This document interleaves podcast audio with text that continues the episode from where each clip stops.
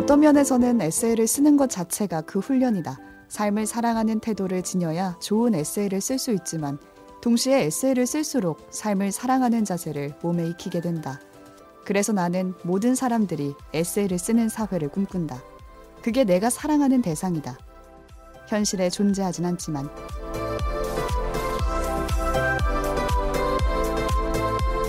오늘 뭐 볼까 고민하는 분들을 위한 취향 추천 팟캐스트 책플릭스. 오늘은 장강명 작가의 책 한번 써봅시다 속 한 구절로 시작합니다.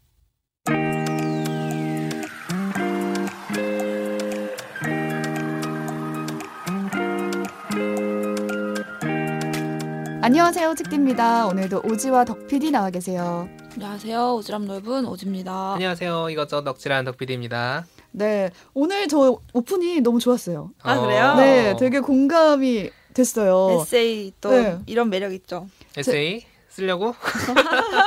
제가 그 대타로 라디오 진행을 한 적이 있었는데 음. 라디오 진행할 때 3개월 동안 오프닝을 제가 썼거든요. 음. 아. 오프닝이 하나의 에세이랑 마찬가지예요. 맞아, 맞아. 그렇죠. 장르가 똑같죠. 장문이지. 그래서 소재 고갈이 온 거예요. 쉽지 아. 않죠, 쉽지 어. 않죠. 아, 나 음. 진짜 뭐 쓰지 오늘? 막 이런 생각이 들 때마다 계속 길거리를 관찰하게 되는 거예요. 어. 아, 오늘 잎이 물이 들었네? 그럼 음. 가을 얘기를 해볼까? 뭐 오늘 바나나가 나왔네? 음. 어, 요즘에는 딸기철이네? 막 이런 생각을 아. 계속 주변에 가면서 했거든요. 이게 오프닝 얘기하는 게 바로 그거잖아요. 주변을 그쵸. 이렇게 보라는. 그러니까 관찰력이 늘고 음. 그럴수록 에세이를 쓰는 삶의 자세를 갖는 게 아닐까 약간 이런 음. 생각도 음. 드네요.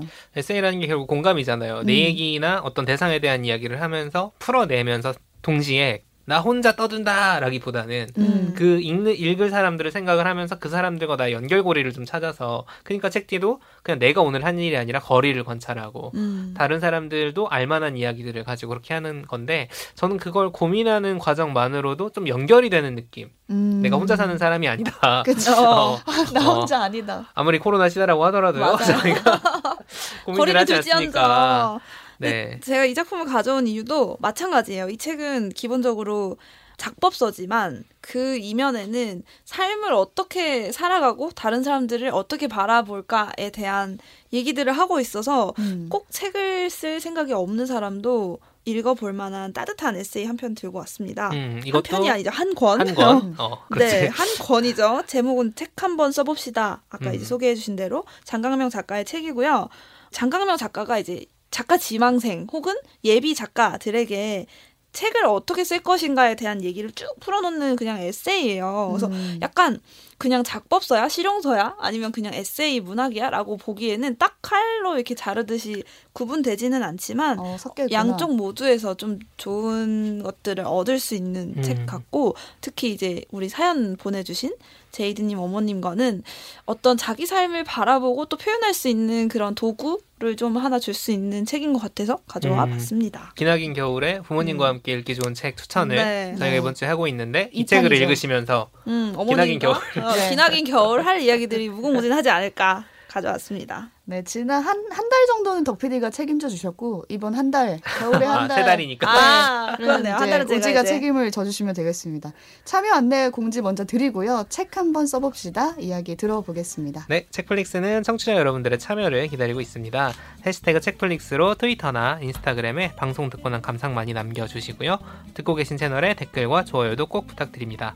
댓글이나 감상 남겨주신 분들께는 선정을 통해서 커피 쿠폰 보내드립니다. 네, 그리고 고민이 있어서 책이나 영화, 드라마로 처방을 받고 싶거나 나는 이 작품을 정말 재밌게 봤는데 책풀에서 좀 제발 좀 다뤄주세요 하는 거 제안해 주실 내용이 있다면 댓글이나 이메일, 트위터, 인스타그램을 통해서 보내주시면 되고요. 커피 쿠폰, 책 선물, 또 풍성한 이야기까지 저희가 준비해 놓겠습니다. 많은 참여 부탁드려요. 네, 그래서 이 책에서 이야기하는 저자, 그러니까 작가보다는 약간 저자라는 표현을 쓰시더라고요.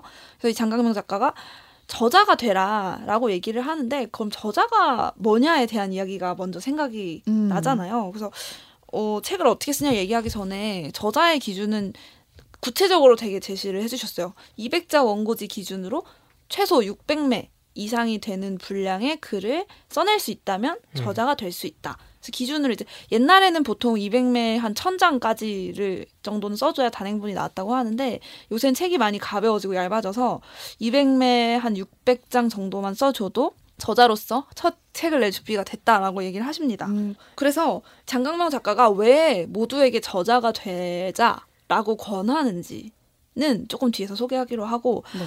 책의 장르들에 대한 구분을 새롭게 제시하는 부분이 있어요. 그러니까 지금처럼 뭐 문학, 뭐 실용서, 논픽션 뭐 등등 이렇게 다양한 책 분류가 서점마다 또 있는데 그보다는 이 책을 쓸 때 그 저자가 중시하는 부분, 할애 더 에너지를 할애하는 부분을 중심으로 장르를 나눌 것을 제안을 합니다. 음. 오 신기하다. 그러면은 서점 전체 그 진열이 바뀌는. 건가요? 모르겠네요. 교보문고 이런 데 가면 어. 뭐 바뀌지 않을까? 또 서- 서점 어. 서점 주인 맘대로 하니까 어, 그렇긴 한데 그 소설에 이제 저희 학창 시절 다 배웠죠. 소설의 구성 요소, 뭐 배경인물. 사건, 아. 대인사 뭐 다 있잖아요. 배인수. 그래서 장르마다 작가 혹은 저자의 스타일마다 중시하고 좀 이렇게 집중하는 요소가 다른데 어떤 치- 소설은 세계관, 이런 배경, 그런 설정에 대한 어떤 공을 들이면서 그걸 중심으로 책을 이끌어 나갈 수도 음. 있고 또 어떤 책의 경우는 사건, 어떤 사건이 꼬리에 꼬리를 물고 이어지면서 이 사건이 인물들에게 어떤 영향을 끼치냐를 중심으로 풀어갈 수도 있고 오. 때로 는 캐릭터가 중요한 책도 있어요. 되게 매력적인 캐릭터들이 어떻게 상호작용하냐 이게 중심이 되는 책들도 있고 어떤 책을 쓰고 또 어떤 책이 내 책이 될지는 사람마다 다르고 그걸 한 권 정도 써보기 전까지는 내가 어떤 데 강점이 있는지 알 수 없다라는 모르지. 주장을 합니다. 그래서 만약에 지금 당장 책디와 덕PD는 책을 낼 계획이 없는 걸 제가 알고 있는데 만약 책을 낸다면 시간도 어떻게 없어. 알았지? 내가 이- 한번 책을 인생에 내가 죽기 전에 한 번의 책을 내 본다면 어떤 책일 것 같은지 궁금해요. 내가 작가 혹은 저자가 된다면 어떤 책을 저술할 것인가 상상해 본 적 있으세요? 어, 혹시 그 목록에 워크북도 있나요? 워크북 워크북. 워크북 쓰고 싶어? 아나운서 워크북 이런 건가요? 어, 거기까지는 아닌데, 그쪽 전공은 아닌데, 제가 이런 쓰는 걸 좋아해요. 날짜 쓰고 기록하고. 근데 그런 걸 음. 보통 핸드폰에 요즘 많이 하잖아요. 근데 작가가 말하듯이 모든 사람이 에세이를 쓰는 사회를 꿈꾼다고 하지만 글로 쓰기 전에 내가 생각하는 건 뭐지? 내 생각을 찾는 게 저는 음. 먼저인 것 같거든요. 그렇죠. 대부분의 사람들이 내 생각을 꺼내고 내 생각이 뭔지 알아채는 데까지도 오래 걸리죠. 워크북이 필요하다고 생각해요. 음. 오, 그럼 책을 그런 쓰기 워크북? 위한 워크북. 내 네. 생각을 정리하고 끄집어내기 위한 끄집어낼 수 있는 그런 걸 좀 도와주는 워크북을 써보면 어떨까? 재밌다. 어렵지만 되게 나오면 살 것 같아요. 그러게. 어, 떼주세요. 음. 알겠습니다. 자물쇠를 달아서 그러니까 열쇠도 같이 팔아야. 아 그렇네. 또 그건 또 그런 부분이 있네요. 덕PD님은 네. 책디는 이미 책을 한번 냈기 때문에 다음 책은 더 쉽게 쓸 수 있지 않을까 싶고요. 안 돼. 네, 저는 기- 우리 예전에 아무튼 시리즈 할 때 아 맞아요. 아무튼 시리즈 쓰면 뭐 쓸래 가지고 얘기한 적 있죠. 빼앗겼- 잖아요. 후드 쓴다고 했는데 책디가 아무튼 할머니였고 오지가 아무튼 아무튼 말. 말이었고 히잉하는 말이 아니라 어. 그 언어. 떠드는 네, 말. 말. 음. 저는 아무튼 후드라 그랬는데 오늘도 제가 후드 티를 입고 온 후드 덕후지만 이미, 이미 나왔습니다. 빼앗겼다. 네, 네, 이제 못 네. 써요. 그런 에세이 비슷한 게 또 생각난 게 있어. 나 이거 어. 쓰면, 좋, 쓰면 좋겠다. 한데 얘기 안? 하려고. 아 왜요? 뭐야? 너무 끝나고 얘기해. 말해야 돼요. 이거는 오지의 질문이기 때문에. 아무튼 어 댓글로 맞춰주세요. 힌트라도 주세요. 아무튼 어. 그게 하나 있고 아 네, 사실? 답은 음. 답은 그거예요. 뭐지? 저는 로망 언론인의 로망은 르포다. 아 아. 논픽션 르포죠. 누구나 한 번쯤 꿈꾸죠. 꿈꾼다. 이 저널리스트라면. 저는 진짜로 해보고 싶어요. 해보고 싶은데 음. 지금은 뭐 사실 거의 이미 과로하고 있기 때문에 음. 근데 조금만 여유가 있으면은 르포. 저는 사실 그리고 노동에 관심이 많아서 음. 이- 제가 이제 막 이런저런 사회 문제 다 차치하고서라도 일하는 몸에 대한 관심이 많아가지고 음. 그런 쪽으로 한번 뭔가 잡아서 워낙 음. 르포 잘 쓰시는 분도 음. 많고 기자들이 보통 하는 작업들이 그쵸. 많은데 어떤 차별점이 있을까 그리고 또 내가 정말로 관심 있는 게 뭘까라는 걸좀 음. 찾으면 어. 저는 뭐 과로하는 건 익숙하기 때문에 네, 본인의 본업하면서 노동에 대해서 좀아 써보세요. 그러니까 내 자신에. 대한 나의 노동의 아, 예. 현장을 아 그거는 이제 어. 대중에게 공개하기 힘든 욕설고 여러 가지 눈물이 담겨 있기 때문에 아 그렇습니다. 그룹 그룹보 저도 읽기 힘들 것 같네요. 네. 오지는 오지는 어떤 거 쓰고 싶어요? 아 저는 어 원래는 롬 마음속에 재미난 이야기 소설 한 번 써서 드라마화도 하고 어. 넷플릭스에 IP도 팔고 이런 거 오, 크다 크다 크다. 시나리오 누구나 한 번쯤 요새는 직장인들이 누구나 네. 나 유튜브 할래라는 로망을 품지만 제 2의 옛날에는. 그렇죠. 옛날에는 책을 써서 뭔가 이렇게 박상현 작가님도 이제 직장을 다니면서 글을 쓰던 음, 에세이를 저희 5시에. 작가님들 있는데 그런 것처럼 다들 책책 이나 영- 뭔가 하나 작품을 잘 걸 해서 이 판 뜨리라 약간 이런 음. 로망도 있을 것 같은데 저는 이제 그거는 약간 좀 접었고 어 오늘 이제 이 책을 소개하면서 에세이라는 거는 음. 정말 누구나 에세이를 한 번쯤은 써본다면 써볼 수 있죠. 음. 삶이 풍성해질 있다는 생각 때문에 어떤 이야기 될지는 모르지만 써보고 싶은데 이 책에는 방금 말씀하신 것들이 얼추 다 들어있는 것 같아요. 이 책이 좋았던 점은 실용서로서의 가치도 이- 있어요. 이 책을 쓰고 싶은 사람들이 흔히 하는 착각들을 하나씩 이렇게 부셔주는 과정이 나와요. 처음에는 그래서 왜 책을 모두가 써야 되냐부터 시작해서 음. 에세이, 소설, 뭐 비소설 장르의 그런 루퍼와 같은 책들을 쓸 때 어떤 마음으로 접근을 하고 실질적으로는 어떤 요령들을 어, 터득해야 되는지에 대한 내용을 쭉 이렇게 다루고 있어서 또 특히 장강명 작가 특유의 그 경쾌한 문체가 있어요. 좀 명쾌한 문, 문체로 음. 팩트 폭력을 어떻게? 어. 휘둘러 주기 어. 때문에 굉장히 에세이에서도 이제, 그러신다고요? 어, 빠르게 읽을 수 있었습니다. 그래서 그 중에서 제일 저는 이제 와닿았던 부분은 에세이 쓰는 법. 이 에세이를 써야 된다라는 이유는 곧 책을 써야 된다라는 이유랑도 연결이 됩니다. 오프닝에서 잠깐 소개했지만 에세이를 되게 사람들이 쉽게 생각한다는 거예요. 어, 맞아요. 에세이는 이제 누구나 좀 가볍게 쓸 수 있다고 생각하는데 사실은 에세이는 삶을 바라보는 방식 자체를 좀 바꿔야만 쓸 수 있는 글이라고 해요. 그래서 삶을 사랑해야만 에세이가 나온다는 좋은 에세이가 나올 수 있다는 거예요. 음. 그래서 우리 책디가 어, 잎에 물이 들었네. 날씨가 조금 차가워졌네. 오늘 어떤 사람이 내 앞에 어떤 모습으로 지나갔네. 이런 일상을 조금 더 관찰하고 거기서부터 출발해서 내 이야기를 풀어 풀어 풀어 나가야만 한 편의 에세이가 나오는데 사람들은 마치 수기와 같이 아니면 일기와 같이 에세이를 쓴다라는 거예요. 그렇죠. 일기처럼 쓰죠. 네, 그래서 처음에 삶을 좀 애정을 갖고 관찰해야만 좋은 에세이가 나오지만 반대로 그렇기 때문에 에세이를 계속해서 쓰다 보면 반대로 삶을 좀 더 바라보고 관찰하고 애정을 가지게 된다 라는 이야기를 제가 인상 깊게 읽어서 오프닝에서 소개를 했고요. 음. 같은 이유가 모든 사람이 책을 썼으면 좋겠다라는 이 장강명 작가의 원대한 꿈에는 어떤 이야기가 들어있냐면요. 우리의 주요 의사소통 수단이 책인 사회를 꿈꾼다는 거예요. 어. 멋지죠? 꿈이다, 꿈. 어, 정말 꿈입니다. 그래서 현실에 존재하진 않지만 이게 뒤따라서 나오는 거예요. 있었군요. 장강명 작가의 이 책 서론에 나오 잠깐 인용했던 어떤 책에는 나는 자전거 프로 선수가 아니지만 자전거를 타면서 얻는 즐거움은 누구보다도 정말 잘 안다 라는 비유를 사용하면서 정말 자전거가 우리의 주요 소통 수단이 되는 사회는 어떤 사회인가를 약간 상상을 해보라고 해요. 그게 단순히 자전거 도로가 잘 깔리고 자전거 공유 자전거 많아지고 이 차원으로는 될 수 없는 사회인 거예요. 그 모든 우리 삶의 그런 도시 계획과 우리 라이프 스타일 자체가 자전거를 사용할 수 있는 구조로 바뀌어야 된다는 거예요. 맞아요. 음. 직장은 가까워지고 그다음에 내 삶의 반경은 더 작아지고 내 몸은 더 많이 움직일 수 있는 그런 라이프 스타일 시간은 더 많아지되 반경은 더 작아지는 이런 식으로 모든 삶의 요소들이 계획이 되어야만 자전거가 중심으로 중심에 있는 사회가 될 수 있다라는 비유를 들면서 책이 우리 소통의 중심에 있는 사회는 지금이랑 완전히 다른 모습일 거라고 상상을 하는 거예요.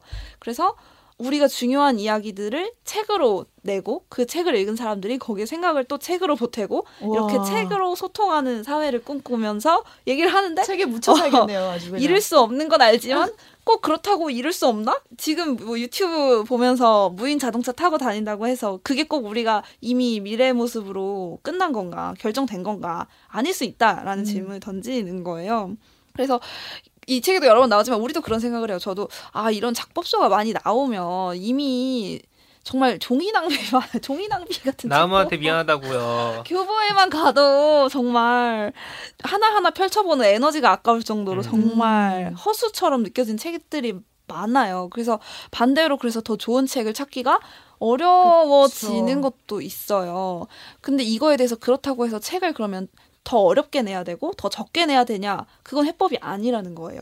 그 대신 사람들이 좀 더 책을 읽고 그 책에 대한 의견을 뭔가 표현하고 서로 소통하는 그 독서 공동체가 확대돼야만 더 좋은 책이 나, 많이 나올 수 있는 그렇죠. 환경이 된다라는 주장을 음. 어떻게 보면 교과서 같은 얘기일 수 있지만 정말 중요한 얘기들을 하고 있고 한국에 그 문화가 없으니까. 네. 아, 약하니까. 그게 좀 야, 야. 체력이 약한 것 같아요. 네. 한국의 그 독서 공동체, 음. 글자 공동체라는 게 그런 얘기를 하고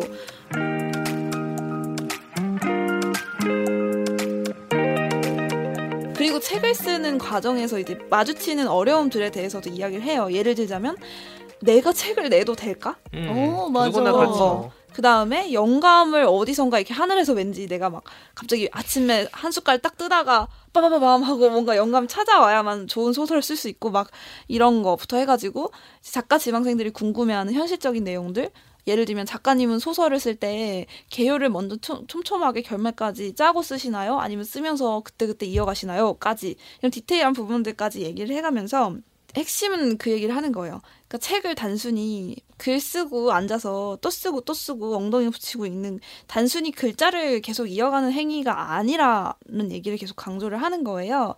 그러니까 이 책을 쓴다는 행위는 이 책에 들어갈 이야기들을 처음에 기획하고 그거를 이제 어떤 완결된 내용과 문장과 집중력으로 이렇게 한 권에 200자 600매 분량의 글로 이어가고 그 책을 출판사에 정확하게 전달하고 사람들에게 홍보하는 것까지 쭉이 음. 모든 과정이 책이다. 저자로서 하는 와, 행위라는 거죠. 진짜 저자가 되라는 거네. 이 책을 보면 진짜 저도 막 가슴이. 꿈틀꿈틀하더라고요.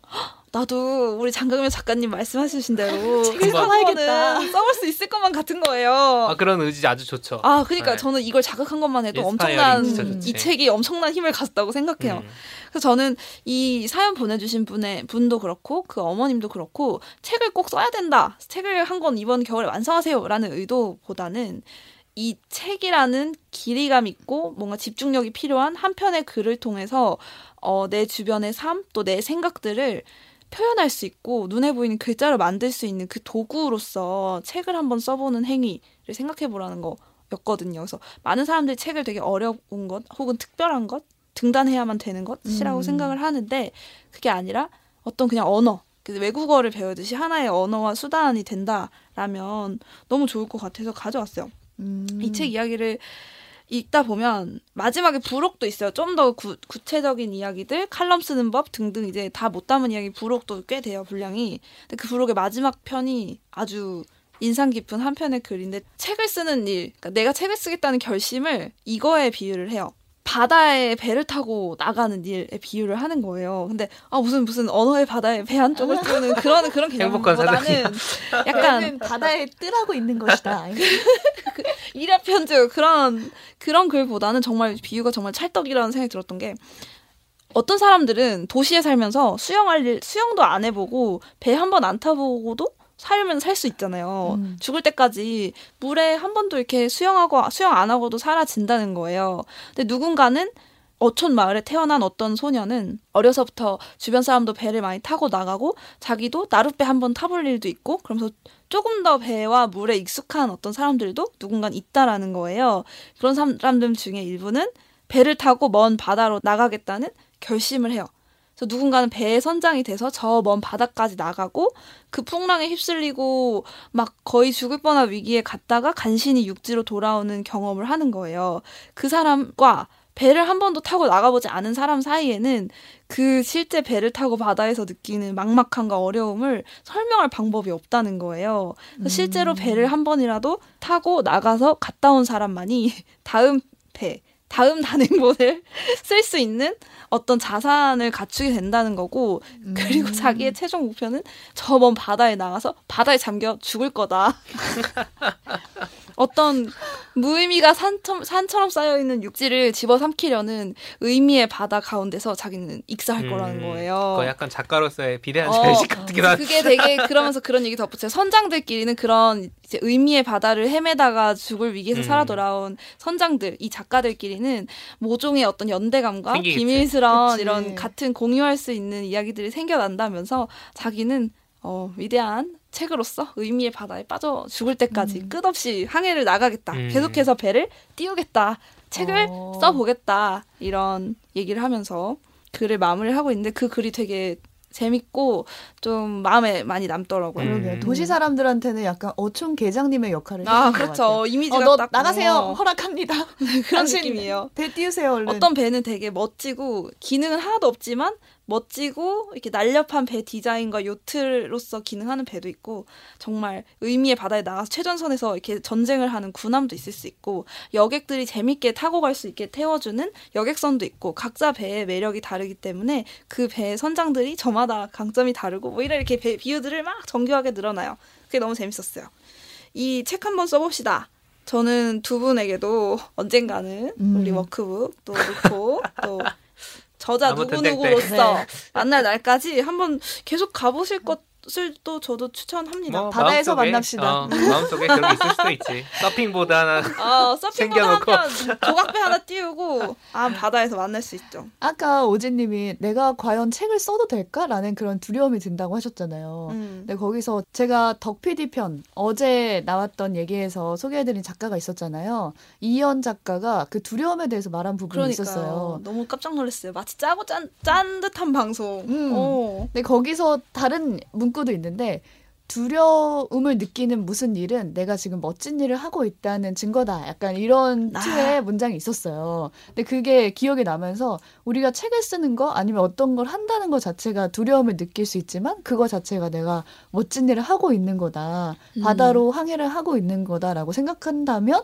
조금 음. 두려움이 줄지 않을까 라는 생각도 같이 드네요. 좋은 책을 많이 쓰기 위해선 또 많이 읽어야 되니까 이 독서 공동체를 키워가는데 일조하는 사, 일로서 음. 두려움을 좀 이기고 자기 이야기를 연필 들고 쓰기 시작해 보면 좋을 것 같습니다. 아, 이렇게. 되면은 내가 마지막에 어떻게 붙여야 되는지 갑자기 이 세계관을. 완성 완성하기 네.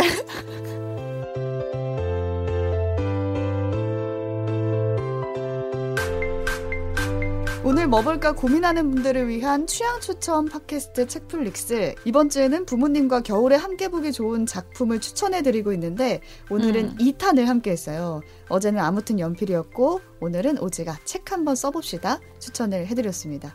내일은 제가 준비한 작품이 하나 남아 있는데 네. 이 세계관을 제가 연결시켜 보도록 노력을 하겠습니다. 연필을 들고 책을 쓰는 네 마지막 저는 어떤 걸 할지 기대를 하면서 기다려 주시고요. 오늘은 마치기 전에 이번 주 재밌게 본 콘텐츠 덕 PD가 준비했죠. 네, 제가 가져온 거는 유튜브 뭐야? 채널입니다. 아, 어, 나도 힙한 척 한번 해보려고. 유튜브 본다. 아, 근데 그 그냥 이제 좀 재미도 재미인데 좀 정보를 주는 채널 하나가 요즘 핫해요. SNS에서 음. 핫한 게 있어가지고 제가 가져와 봤습니다. 젊은이네요. 최재천의 아마존. 아마존 최재천 교수님 그, 그 최재천, 최재천. 그 최재천 맞습니다. 이화여대 석좌 교수, 어, 동물 행동학 최고 권위자 중 한 분이죠. 네. 와 아, 이분 유튜브 채널 하고 계십니다, 어. 여러분. 이 유튜브 교과서에서 보던 분이 이제 유튜브에. 나와요. 막. 칼럼만 쓰시던 아, 분인데. 진짜. 막 동물 세계에서 얻은 연구 성과나 뭐 통찰로 인간 사회에 대한 얘기를 막 음. 풀어내시는 분이잖아요. 그거를 글뿐만 아니라 이제 영상으로도 하고. 계시고요. 재밌겠네요, 벌써. 제 생각에는 방송쟁이가 붙었다. 음.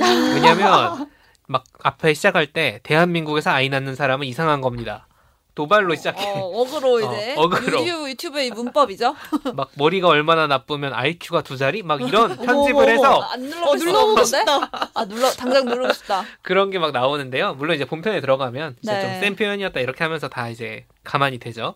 영상이 두 개가 이번 주에 핫했어요. 이 채널이. 음. 하나는 나온 지 얼마 안 된 영상인데 저출생이 이제 진화적인 적응 현상이다. 그러니까 음. 무슨 얘기냐면은 인간 사회에서 저출생이 지금 우리나라가 심각하다고 하잖아요. 네. 근데 동물들은 과연 언제 그런 일이 음. 벌어질까라고 하면은 주변에 뭔가 먹을 게 없어가지고 음. 번식하기 힘들 때, 개체 수를 음. 줄여야 될 때. 줄여야 될 때, 그리고 숨을 데도 없을 때, 뭔가 아, 그런 환경으로부터.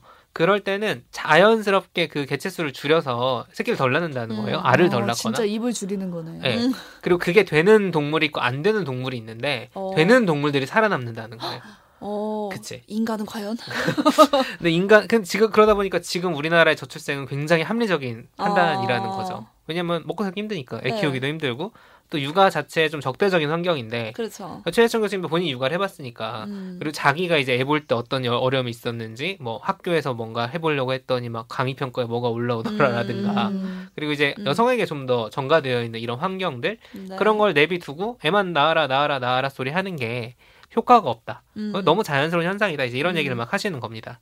그리고 그거랑 묶여가지고 또 핫한 영상이 하나 있는데 올해 2월에 올라온 영상이 지금 다시 돌고 있습니다. 어. 제목이 이것도 제목이 후킹합니다. 동물도 동성애를 하나요?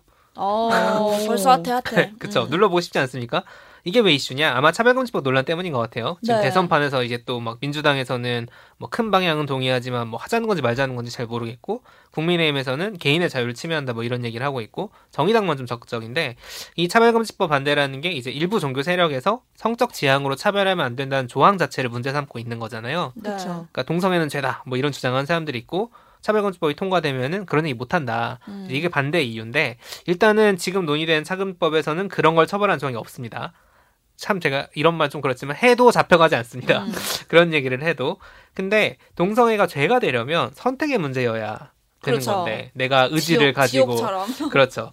근데 학계의 컨센서스는 선택이 아니다. 라는 음. 선택이 아니라 이제 소위 말하는 태생적인 것이다라는 게 음. 컨센서스인 것이고 최 교수님의 이 영상을 보면은 동물 세계에서조차 관찰되는 매우 자연스러운 현상이다. 음. 오 신기하다. 네, 그리고 되게 막 예를 막 듭니다.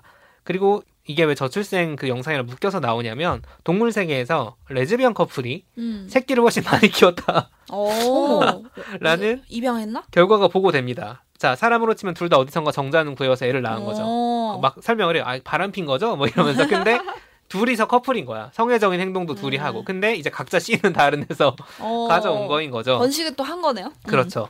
근데 이제 저출생이라고 이제 애는 낳으라고 낳으라고 하는데 정작 애 키우기 좋은 환경 음. 만드는 데는 되게 뒷전인 경우가 많고 이미 태어나 있는 성소수자들은 죄인이라면서 음. 낙인 찍고 차별하는 걸 정당화하는 사람들이 있습니다. 우리가 지난주에 지옥 많죠. 얘기하지 않았습니까? 음. 지옥 얘기하면서 인간 잣대로 정죄하는 게 얼마나 무서운 일이냐 이런 얘기도 많이 했잖아요. 그러니까 이런 얘기를 그냥 사회운동하는 사람, 음. 정치인이 아니라 과학자가 동물 얘기를 하니까 더 동물 재밌어. 얘기하면서 신기하네요. 막 설명을 해줘요. 음. 정말 생물적인 걸로 말을 하는 네. 거잖아요. 그 진짜 진화생물학을 하시는 음. 분들은 과학, 정말 과학의 영역. 그리고 참고로 최재천 교수님도 교회 다니시는 분입니다. 맞아요. 음. 네, 아무튼 그렇기 때문에 이거 한번 관심 있는 분들은 찾아보시면 최재천의 아마존 어, 아주 유튜브스러운 편집과 네, 편집이 아, 되게 어. 핫하다고 들었어요. 그런 걸로 보시기 편할 겁니다. 네, 청취자 여러분도 유튜브 한번 찾아보시고 네. 아마존. 네. 네. 오늘 방송 어떻게 들으셨는지도 의견 남겨주시면 저희도 살펴보겠습니다. 저희는 다음 에피소드 제 3탄으로 돌아올게요. 고맙습니다. 감사합니다. 아.